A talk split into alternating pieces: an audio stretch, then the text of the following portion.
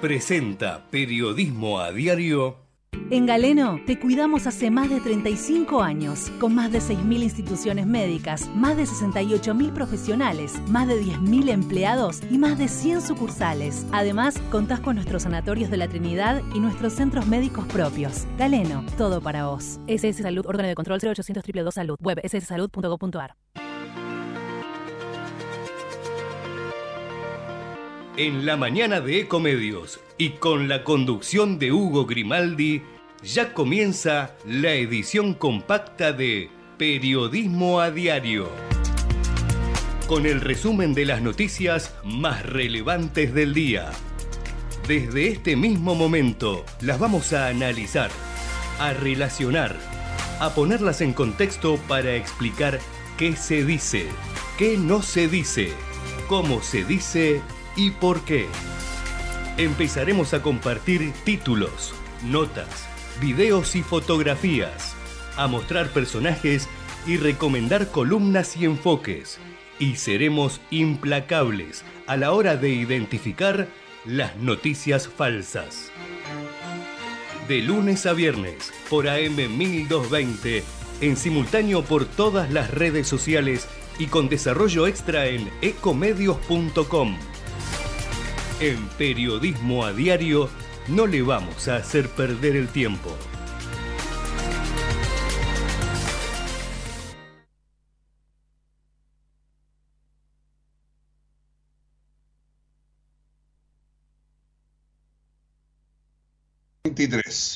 En un segundo nada más les recuerdo los datos del tiempo.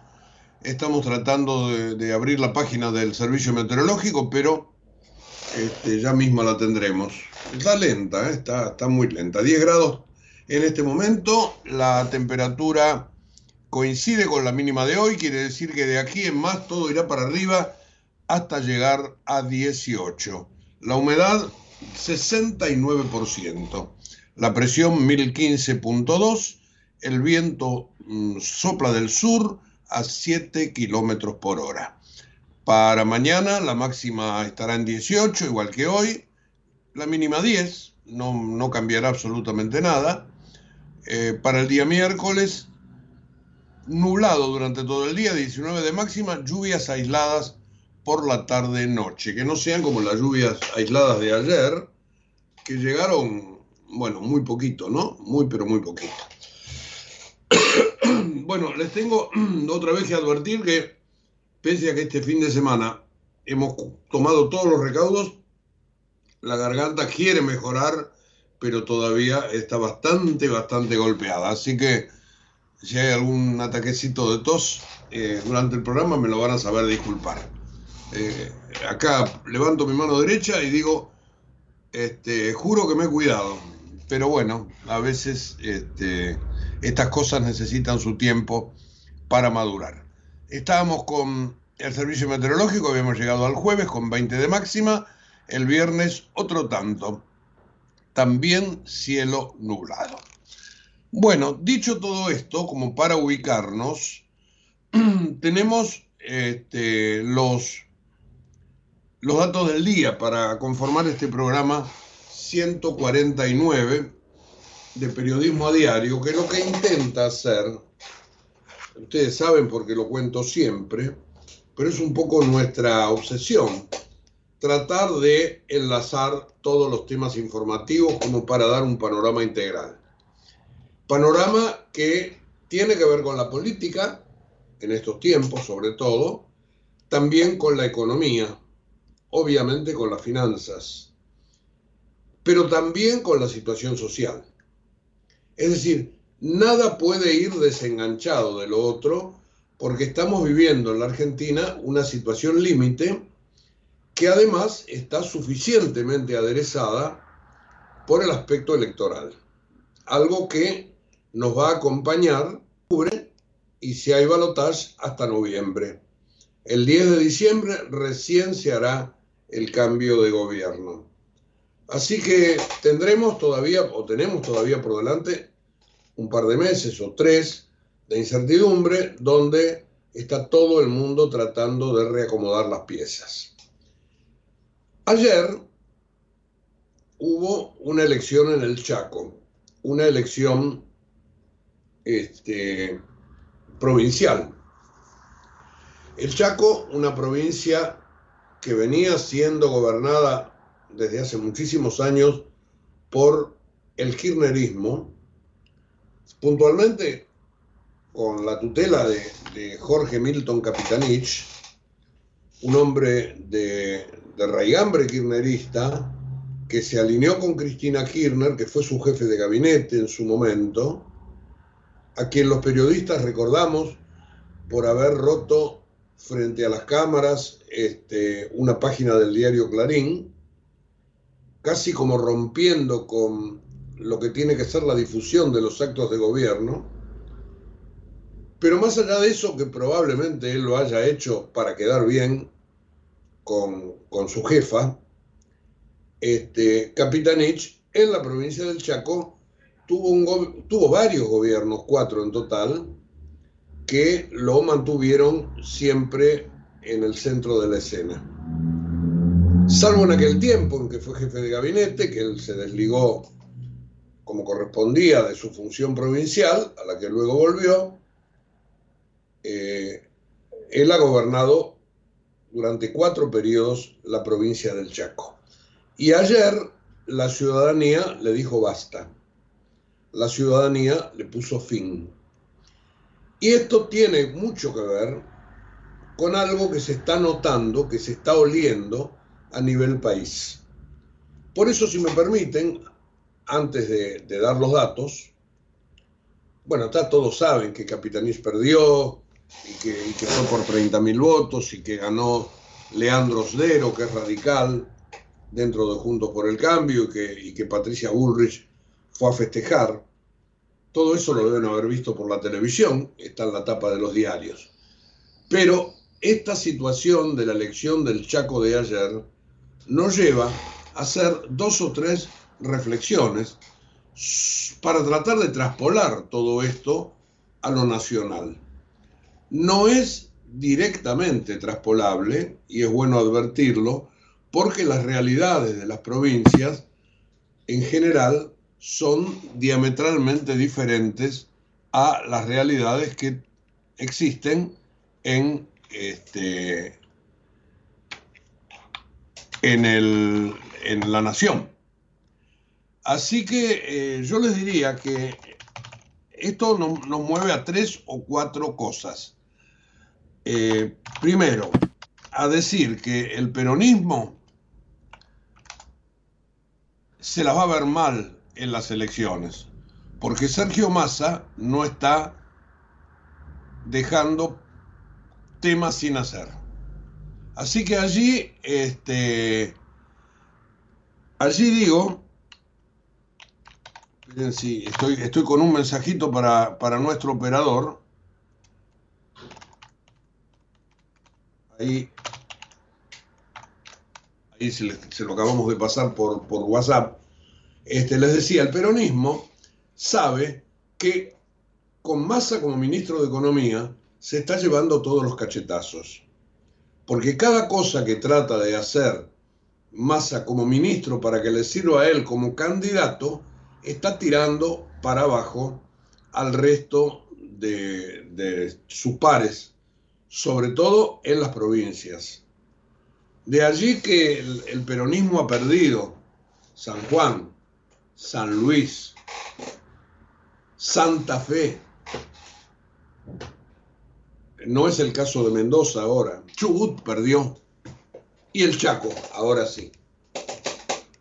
Así que este, la semana que viene Mendoza, donde es, gobierno, este, Juntos por el Cambio.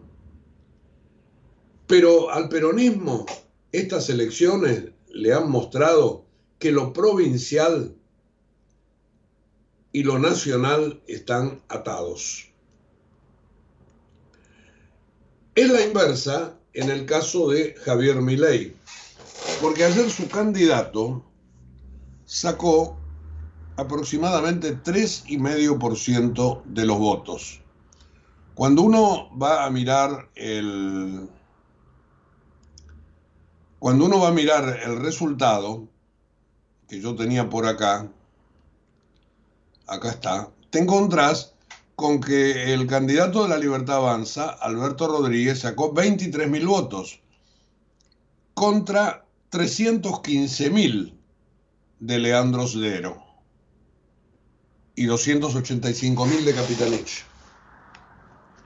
Quiere decir que es ínfima la participación libertaria a nivel provincial. No obstante, en las pasos nacionales, la libertad avanza, salió segundo. Quiere decir que hay un gran movimiento a nivel nacional que catapulta a Javier Milei, pero que no se corresponde con lo que está ocurriendo en las provincias. Probablemente porque los candidatos no tienen el mismo carisma que Milei. Entonces esto este, le juega como lastre a la inversa de lo que le jugó a Capitanich. De los tres, el más equilibrado es Juntos por el Cambio.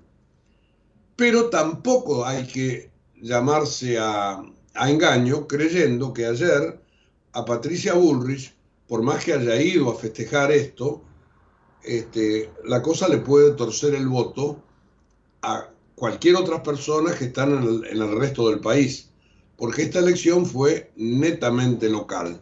Es verdad que a Bullrich le dio aire, es verdad que este, esa fotografía con los brazos levantados y la televisión este, la ha mostrado en ganadora y que mucha gente siempre quiere votar a ganador. Pero esto tendrá que mantenerse desde hoy, 18 de septiembre, hasta dentro de un mes, el 22 de octubre, cuando se van a hacer las elecciones. Quizás le sirva a Bullrich para levantar un poco la puntería y para meterla en el balotaje. No lo sabemos, porque este, Javier Milei se juega por superar los 40 puntos y dejar a los otros dos candidatos 10 puntos abajo. Quiere decir que la elección del Chaco de ayer, que parece una elección perdida en, en una provincia del noroeste, con la gravedad social que tiene esa provincia, sobre todo en el conurbano del gran, del gran Resistencia, esto es algo que traen las mediciones del INDEC, toda medición social que se hace en, en, en Chaco marca exactamente esto, la gravedad de la situación. Este, bueno, esta provincia sí, este, parece que no incide mucho, ustedes ven, en el padrón no, no es tan relevante, pero tiene un montón de señales que nos pueden mostrar de aquí a octubre algunas cosas que pueden suceder. Para algunos de esperanza, como en el caso de Bullrich, para otros de preocupación, como en el caso de Massa.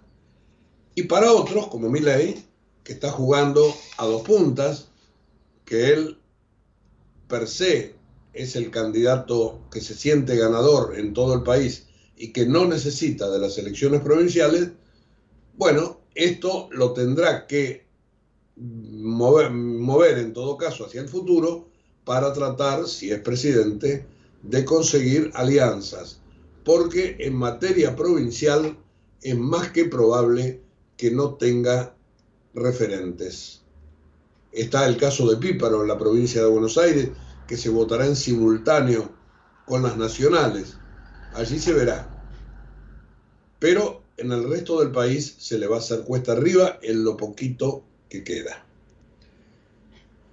Bueno, dicho todo esto con respecto a la elección de ayer, este, como para tratar de hacer así una especie de raconto, este es el tema que le da título a los diarios. En caso de los diarios económicos, en general es el segundo título, salvo en el economista que dice el radical Sdero derrotó a Capitanich en el Chaco.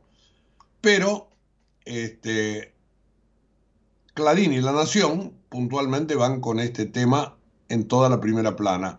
La Nación dice, dura derrota del kirchnerismo, Sdero venció a Capitanich en primera vuelta. El candidato de Juntos por el Cambio dio la sorpresa y terminó con 16 años de hegemonía peronista en el Chaco. Bueno, yo no creo que haya sido una sorpresa, me parece que esto estaba, de alguna manera, estaba dentro de las posibilidades y así se ha dado. El diario Clarín, derrumbe del kirchnerismo, Capitanich cayó en el Chaco, en primera vuelta, Juntos le quitó otra provincia clave. Esta, esta es una, es, un dato, que esto sí es sorpresa, ¿no? Que le gana directamente sin necesidad de balotaje. Así lo está marcando, este, por ejemplo, Clarín en la portada, ¿eh? donde habla de derrumbe del kirchnerismo, cosa que es exactamente así. Eh, segundo título del cronista, Juntos por el Cambio logró dar el batacazo en Chaco, Esdero será el nuevo gobernador. Y más chico, los diarios este, populares, dura derrota de Capitanich en el Chaco, Esdero de Juntos por el Cambio logró triunfo histórico, dice ahí el diario popular, sacó más de 45% de los votos, será el próximo gobernador, festejó con Bullrich, el actual mandatario del PJ reconoció la derrota. Eh, anoche Capitanich salió a hablar y verdaderamente hizo un discurso muy emotivo. Uno lo, lo conoce y lo ha tratado a Capitanich, sabe que es un hombre que respira política por los cuatro costados. Eh, probablemente ha sido demasiado propenso a ponerse bajo la sombra de Cristina Kirchner y esto a la corta o a la larga le ha jugado, le ha jugado mal. El caso de, de Merenciano Sena con la muerte de Cecilia también le tiene que haber quitado bastante apoyo popular, pero este, no deja de ser para el kirchnerismo un golpe muy, pero muy fuerte, que va más allá del candidato y que probablemente esté marcando de alguna manera la, este, el, el tobogán en el que puede entrar Sergio Massa, que lo está manteniendo gracias a él, nada más que a él. Por más que se llenen la boca a la Cámpora, Máximo Kirchner, Guado de Pedro, los gobernadores, los intendentes, etcétera, etcétera, la campaña de Massa la está haciendo Massa y de a poco algunos acompañan, otros más, otros menos, pero este, tiene un grave lastre que es su política económica, que en los últimos días se ha empiojado bastante con estas subas eh, violentas de aditivos para que la gente sufra menos en el bolsillo después de la devaluación que se hizo tras las pasos. De esto vamos a hablar en un ratito nada más porque hay muchos elementos nuevos como para sumar y otros que se van a sumar esta semana. Pero el título principal entonces es sin ninguna duda Capitanich. Eh, Leandro Esdero, 46,13, 315 mil votos. Capitanich, 41,74, 4 puntos y medio de diferencia. 285 mil votos. Tercero, Gustavo Martínez. Recién cuarto, la libertad avanza. Alfredo Rodríguez, 3,43, 23.443 votos. Esto es con 99.83 de las mesas escrutadas. 725.000 votos. Esto es casi un 70%, menos de 70% de participación. No sumé todavía los votos en blanco, pero es bajo. Es bajo. Y esto también marca las broncas que hay desparramadas en todo el país con la clase dirigente. Así que tenemos el tema del Chaco allí arriba este, y veremos hasta dónde esto le puede dar un envión a Patricia Bullrich, que ayer hizo un discurso, bueno, muy formalito dentro de lo que se espera, este, hablando de cómo esto se puede trasladar a nivel nacional. El gobernador electo la llamó la mujer coraje y prometió que en el Chaco la mujer, la gente, perdón, va a comenzar a vivir mejor. Eh, quiero agradecerte a vos, Patricia, por estar acompañándonos con tu sueño de ser presidenta. Le agradeció a Gustavo Valdés, el gobernador de, la provincia de Corrientes, del otro lado del río Paraná, que fue efectivamente una, este, un gran empujón, un gran empujón para el nuevo gobernador. Estaba buscando algún tramo del discurso de Patricia Bullrich, bueno, cosas de, de momento, ¿no? Pero, pero ahí está levantándole el brazo en las tapas de todos los diarios. Eh, vamos a hacer un poquito de música antes después de meternos con los temas económicos, que es todo el bloque, o todo el segundo gran bloque del día.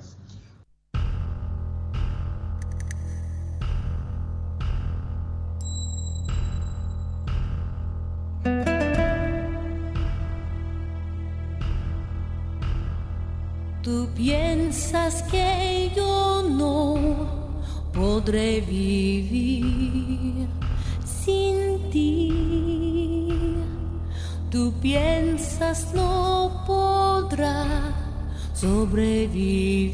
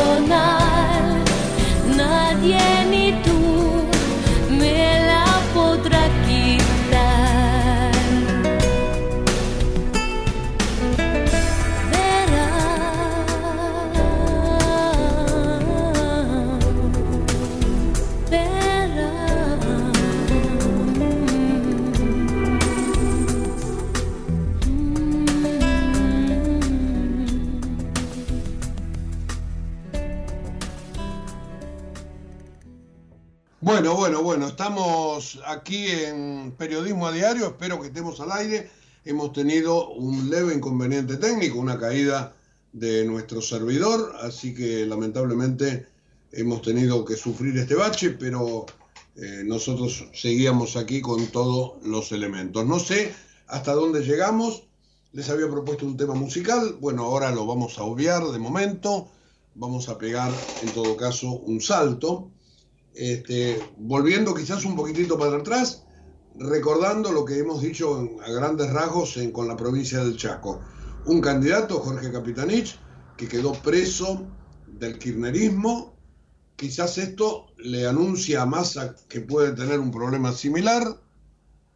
Este, y después decía que eh, la ayuda a Patricia Bullrich como para mostrarse en ganadora pese, que, pese a que, digo, no le, las cosas no son así tan lineales. No son tan lineales, tanto que Javier Milei recogió muy poquito con su candidato y él ha salido segundo en las pasos, con lo cual allí no hay correlato tampoco entre Milei como candidato a presidente y sus candidatos locales. Así que con cosas para tomar en cuenta y cosas como para obviar. Eh, dicho esto, mm, me voy, dejamos la música para dentro de un rato, me voy a centrar ahora en lo económico, donde Sergio Massa es este, allí el protagonista. Como ministro de Economía, que está haciendo cosas para mostrarse como candidato. Y estas cosas tienen que ver con varias cuestiones que hacen a la inyección de fondos que veremos a la corta o a la larga cómo le va a jugar, porque evidentemente son todas cuestiones que hacen al bolsillo y que finalmente hacen a la inflación. Eh, la semana hablando de inflación, la semana pasada el Banco Central no subió la tasa de interés, le suma otra presión al dólar, a pesar de que el índice de precios de agosto marcó la cifra más alta en tres décadas, la entidad monetaria decidió mantener en 118% nominal anual la remuneración de los depósitos. Eh, la Nación encontró, el diario La Nación, que según los economistas que más aciertan en el relevamiento de expectativas de mercado, la inflación de septiembre estará en el 11,4, es decir, por debajo de la inflación del mes de agosto lo cual el gobierno querrá mostrarlo como una desaceleración. Yo digo, difícil con todos estos aditivos que le está metiendo a la economía. Dinero para que los jubilados, los autónomos, los este, monotributistas, aquellos que estaban alcanzados por ganancias, tengan este, dinero para gastar. De aquí hasta fin de año.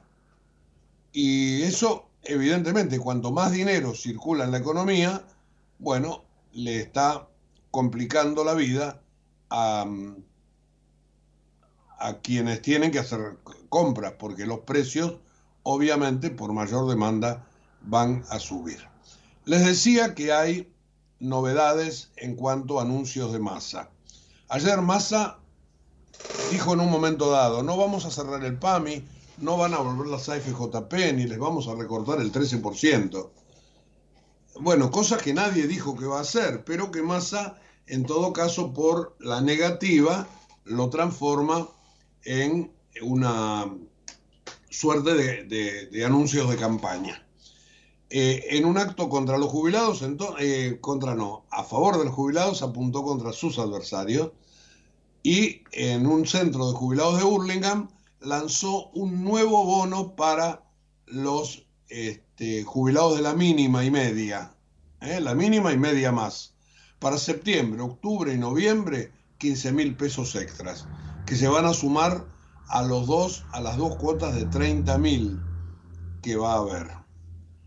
Eh, un haber mínimo y medio equivale a 131 mil pesos, es decir, a quienes ganen menos de eso le tocará los 30 más estos 15. También ayer el ministro sumó beneficios para los autónomos. Eh, y esto se le suma a la devolución del IVA, que va a comenzar hoy, justamente con un montón de problemas, porque este, no se sabe muy bien qué productos están alcanzados, quién, quiénes van a ser los beneficiarios, si las tarjetas tienen o no los padrones. Yo creo que esto va a demorar toda la semana, pero el eh, gobierno en este rally de medidas se ha dispuesto a hacerlo lo más rápidamente posible. Les decía entonces, 15.000 más para jubilados, para los autónomos va a haber simplificación tributaria hacia adelante con un proyecto de ley que va a ir al Congreso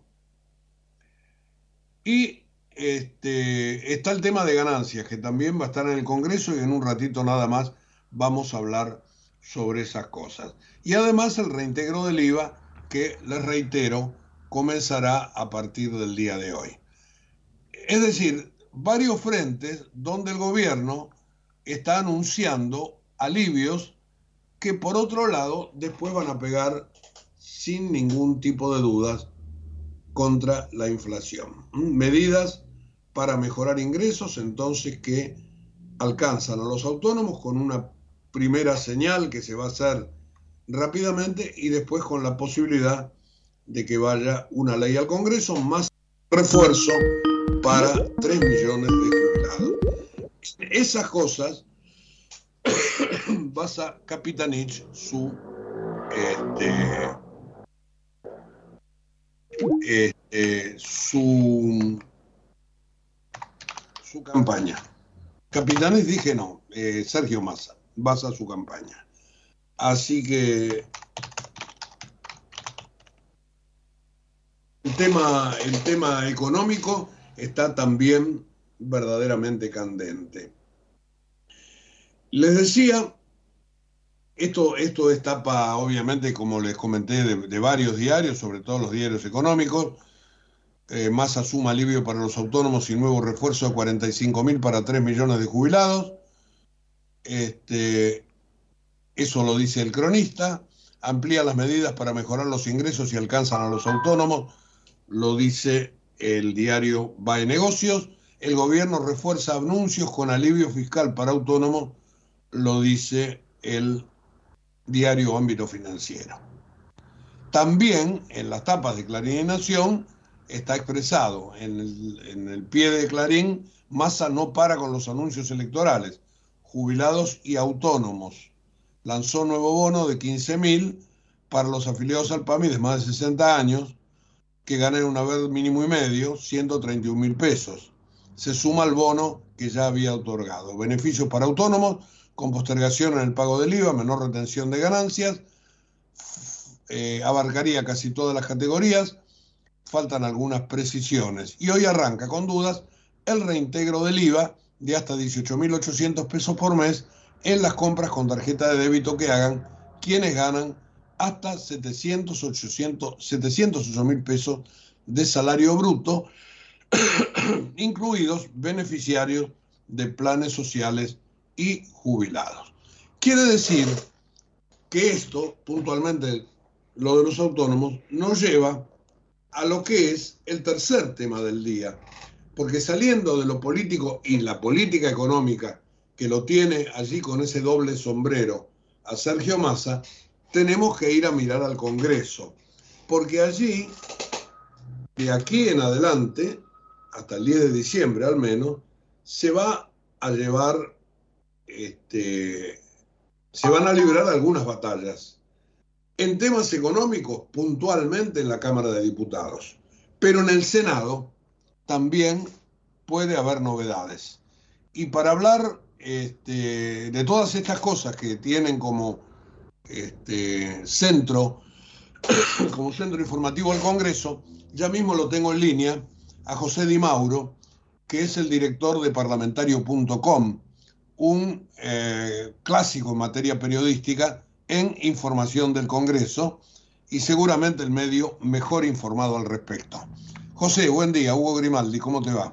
Buen día, Hugo, ¿cómo estás? Gracias por, los elogios. Y, y sí, tal cual vos decís, es una semana clave en materia legislativa, eh, con probables sesiones en las dos cámaras. Una es seguro, la de mañana en la Cámara de Diputados. La otra está todavía en veremos.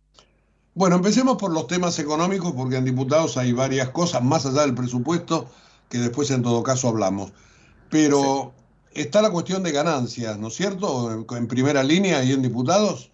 Así es, sí, ganancias se va a tratar hoy a, partir de las 16, eh, van a ir por el dictamen, es una formalidad porque, bueno, ya tiene el número eh, suficiente el oficialismo para conseguir el dictamen de mayoría, la oposición probablemente vaya con un dictamen de minoría o directamente nada, no lleve nada y solamente vaya a levantar las manos a la hora de, de la votación, este, porque ya adelantó, la, cuando digo la oposición me refiero a la principal oposición junto por el cambio, porque en este caso, el oficialismo cuenta con los votos suficientes a partir de, determinado, de determinados votos que, que, que cuenta y que ya adelantaron algunos legisladores de la oposición.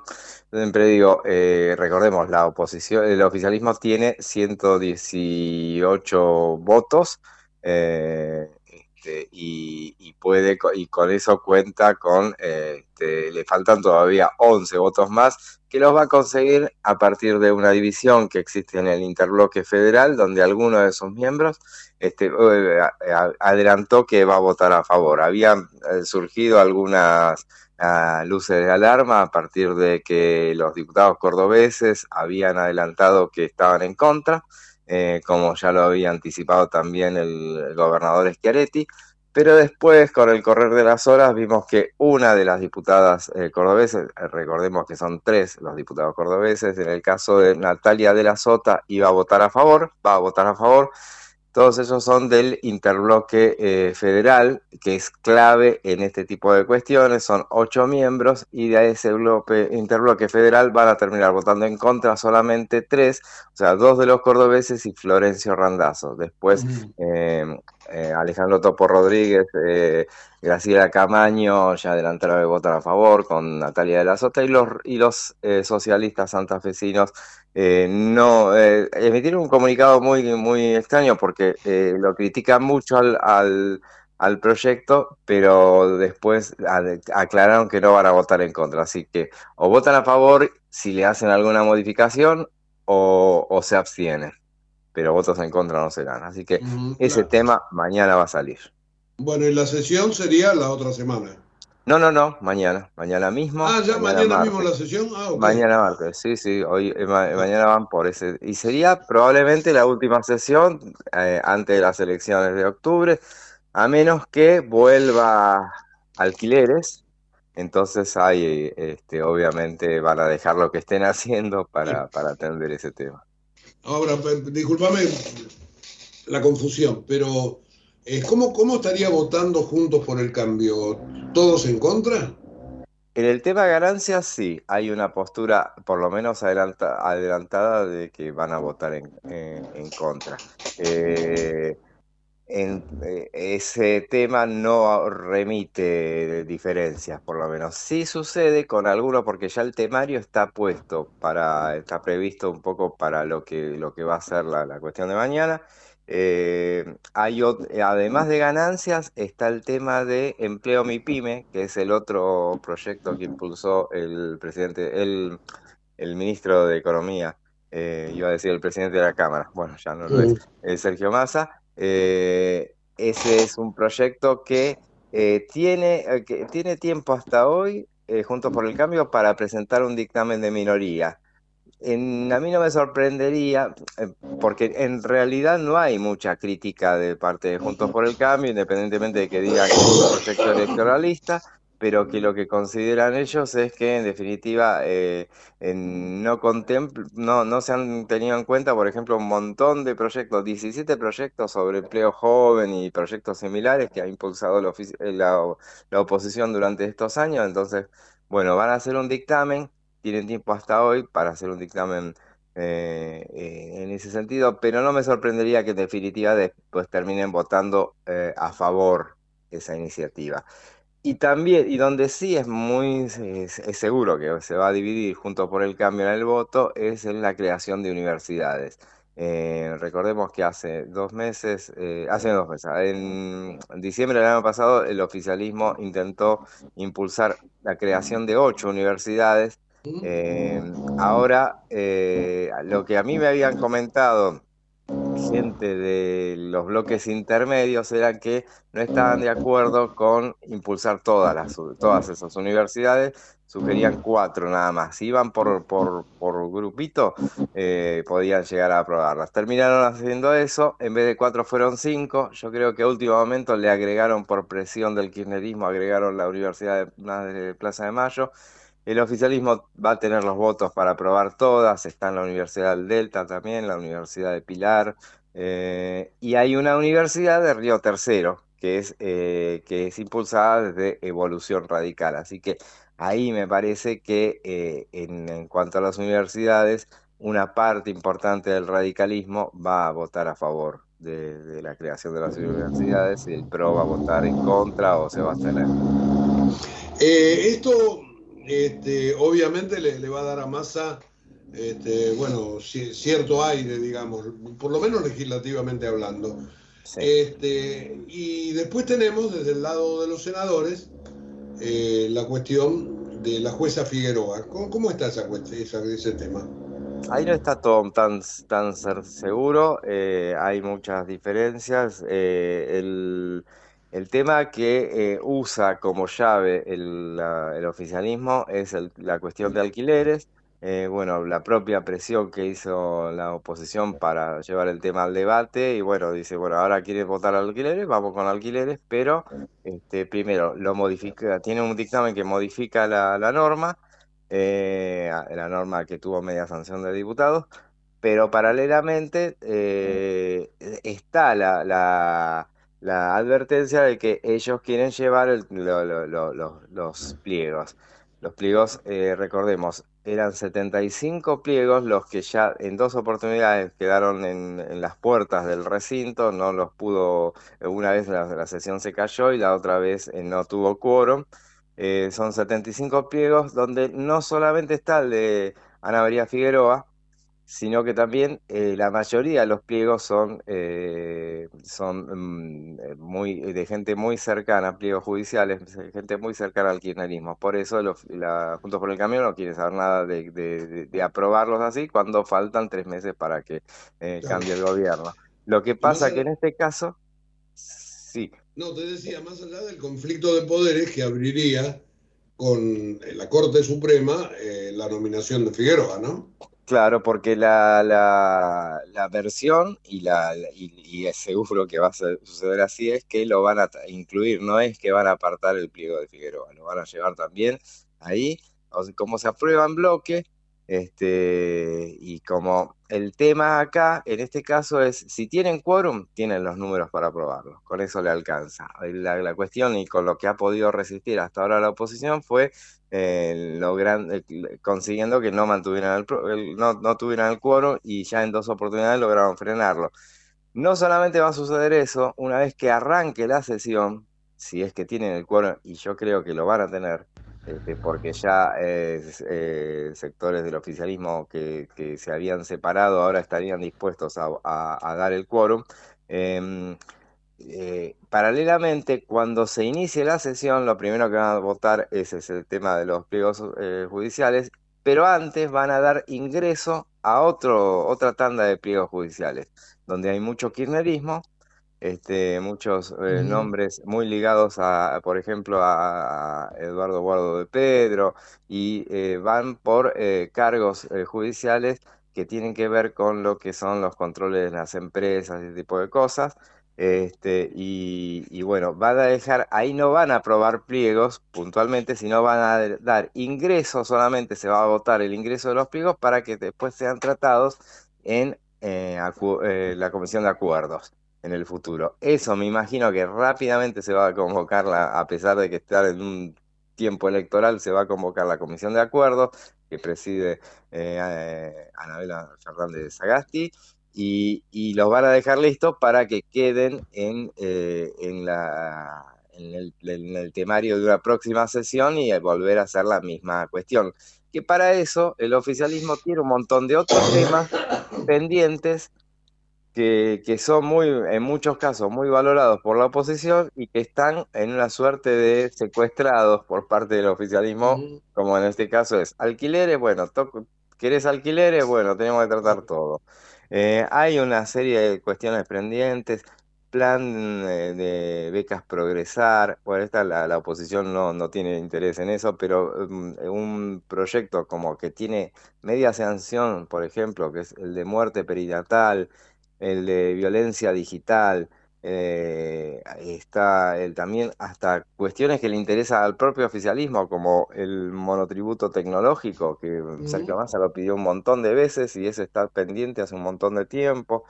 Este, y después temas que no tienen todavía eh, dictamen, pero que son despiertan mucho interés, como el, el de crédito suba, o para el propio oficialismo, por eso está un poco la cuestión de que ahí el, oficialismo se divide en, lo que le interesa a, Cristina y lo que le interesa, por ejemplo, a Sergio Massa, como por ejemplo el tema del lavado de activos, es un proyecto que le, le preocupa mucho al oficialismo, pero que todavía ni siquiera tiene dictamen.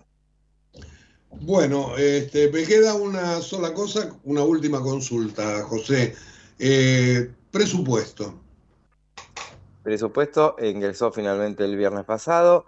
Eh, lo que se, lo que el, debate polémico, la, cuestión polémica que se, que se armó en torno al pedido insólito de Javier Milei para que no se trate este tema eh, en, el, en, el recinto que en realidad la ley está, no que no se que no, no que no se trate, que no ingresara el tema, que no se presente.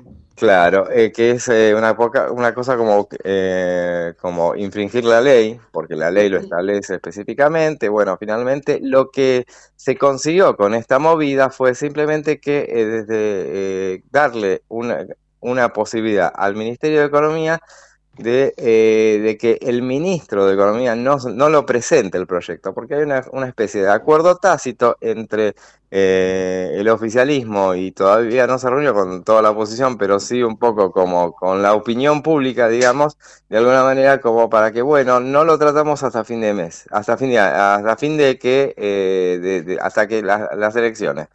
Pero en definitiva, lo que se logra con esto es, es eh, alterar una cuestión que siempre se hace, o sea, cuando se presenta el proyecto en la semana siguiente o la siguiente, el ministro de Economía viene a hacer la presentación formalmente, que es un poco una, una autopsia en vivo de que, eh, de, que se hace de la propia, del propio presupuesto. Ahora lo que ganó es tiempo. El oficialismo no, lo, no va a hacer falta de que lo, presente porque la propia oposición, el, el candidato más votado de la oposición, se lo, se lo pidió. Entonces, este, el oficialismo este, se lo concede, así entre comillas, y entonces no se va a tratar, eh, lo cual era, eh, digo, en general en tiempos eh, de electorales y sobre todo de recambio de gobierno, es una normalidad que sería lógico que el proyecto se aprobara después de las elecciones, pero no es lógico que, que el ministro de Economía no lo presente, no lo cuente delante de los legisladores. Eso era una cosa que despertaba mucha expectativa y que ahora, por, por eh, gracias a mi ley, este, va a, postergarse eh, sin ningún costo político para el oficialismo. Sí, casi como que ha sido funcional, ¿no es cierto? Así es, vos lo dijiste. José, gracias por la charla, por habernos pasado muy bien en limpio todo lo que queríamos saber, nosotros y los oyentes de ya, y en cualquier momento la seguimos. Un gran abrazo. ¿eh? Como un gusto, un abrazo, Hugo. Buena semana. Chao, lo mismo. Eh, ahí estábamos con José Di Mauro, director de parlamentario.com, el medio que más sabe de temas del Congreso. Antes les prometí escuchar eh, She de Notting Hill.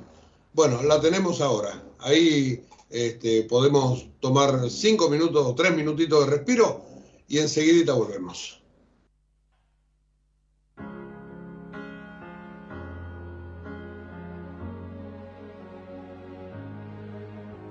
She may be the face I can't forget, the trace of pleasure or regret may be my treasure or the price I have to pay.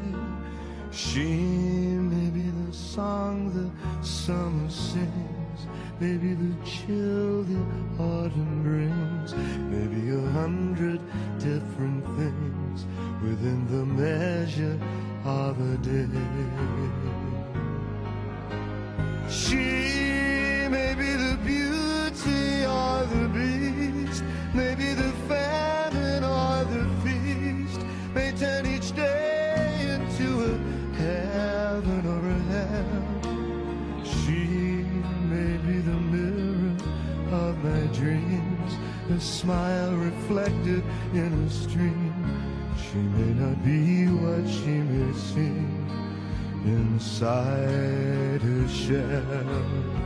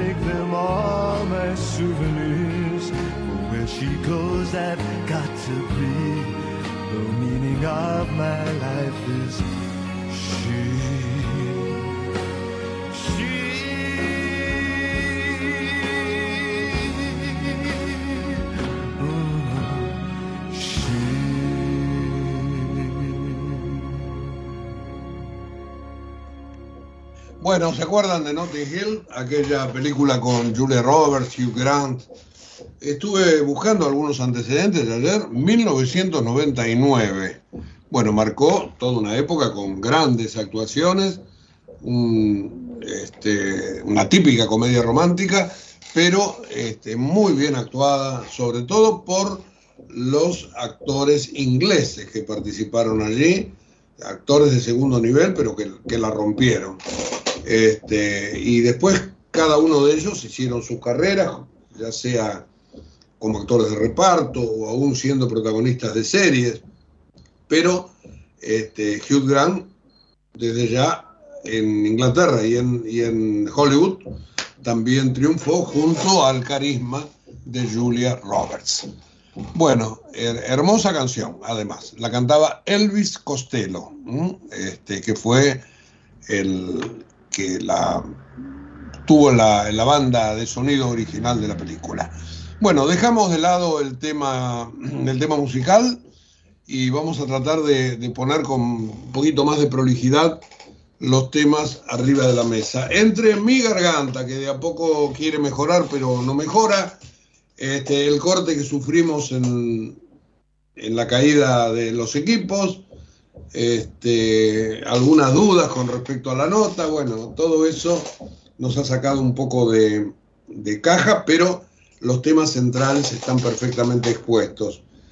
La cuestión Chaco, las elecciones ayer, la eh, relevancia que tiene para la elección nacional, los resultados de ayer, eh, después todo el paquete de, de Sergio Massa, un paquete que tiene que ver con dinero que se pone arriba de la mesa, lo que se llama, lo que se ha llamado eh, el plan platita, y el tema de la inflación. La semana pasada el Banco Central el jueves tendría que haber elevado las tasas después de que se conoció la inflación. Bueno, se mantuvo, se mantuvo, perdón, en 118% la remuneración en depósitos, diciendo, como les contaba antes, que probablemente la inflación del mes que está transcurriendo va a estar un escaloncito por debajo. Y por último, hablamos con José Di Mauro sobre todo lo que va a suceder esta semana en materia judicial. El otro gran bloque. Eh, Cristina Kirchner define si desafía la justicia y avanza con el pliego de Figueroa, pero me parece a mí, y esto un poco surgió de la charla, pero era algo que yo ya pensaba, que el tema Figueroa es una especie de mascarón de proa para esconder detrás de eso los 75 nombramientos que se quieren colar de un montón de funcionarios judiciales, jueces, fiscales, etcétera, afines al kirchnerismo.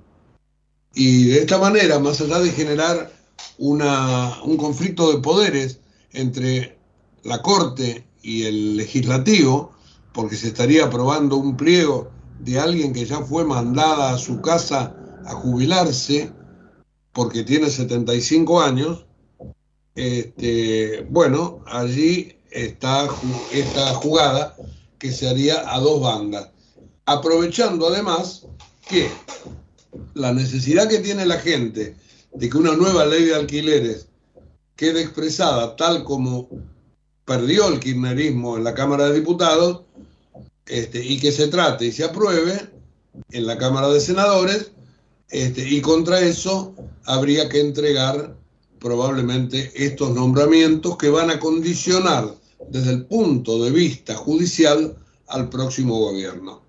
La verdad que va a estar en el Senado la cosa bastante, bastante complicada. Así que como verán, tres bloques muy, pero muy este, claros en materia informativa para el día de hoy. Después tenemos, bueno, otras cosas que, que, por ejemplo, dice Clarín que un sector del radicalismo duda de las chances electorales de Bullrich. Ahí hablan puntualmente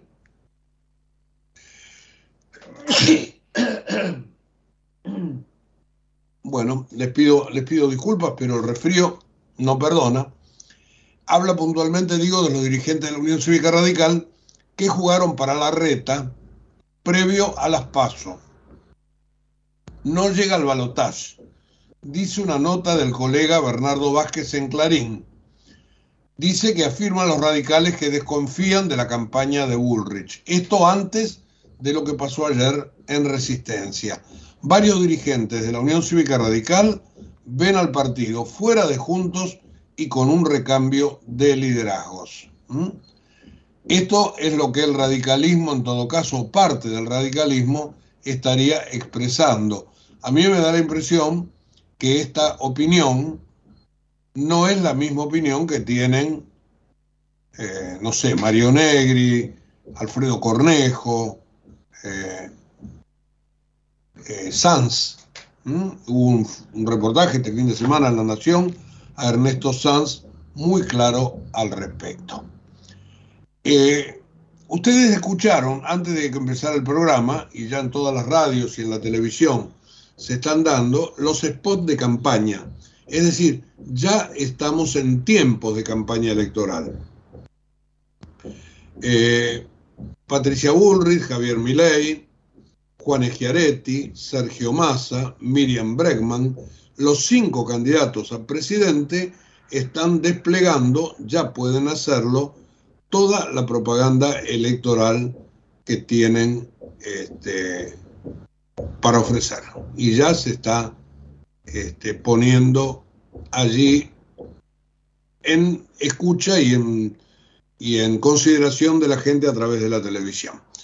Eh, como siempre los lunes, la nota de Ignacio Zuleta, la reaparición de Macri, juega Massa juega todo nada, guerra por ganancias, es lo que hablábamos recién en el Congreso.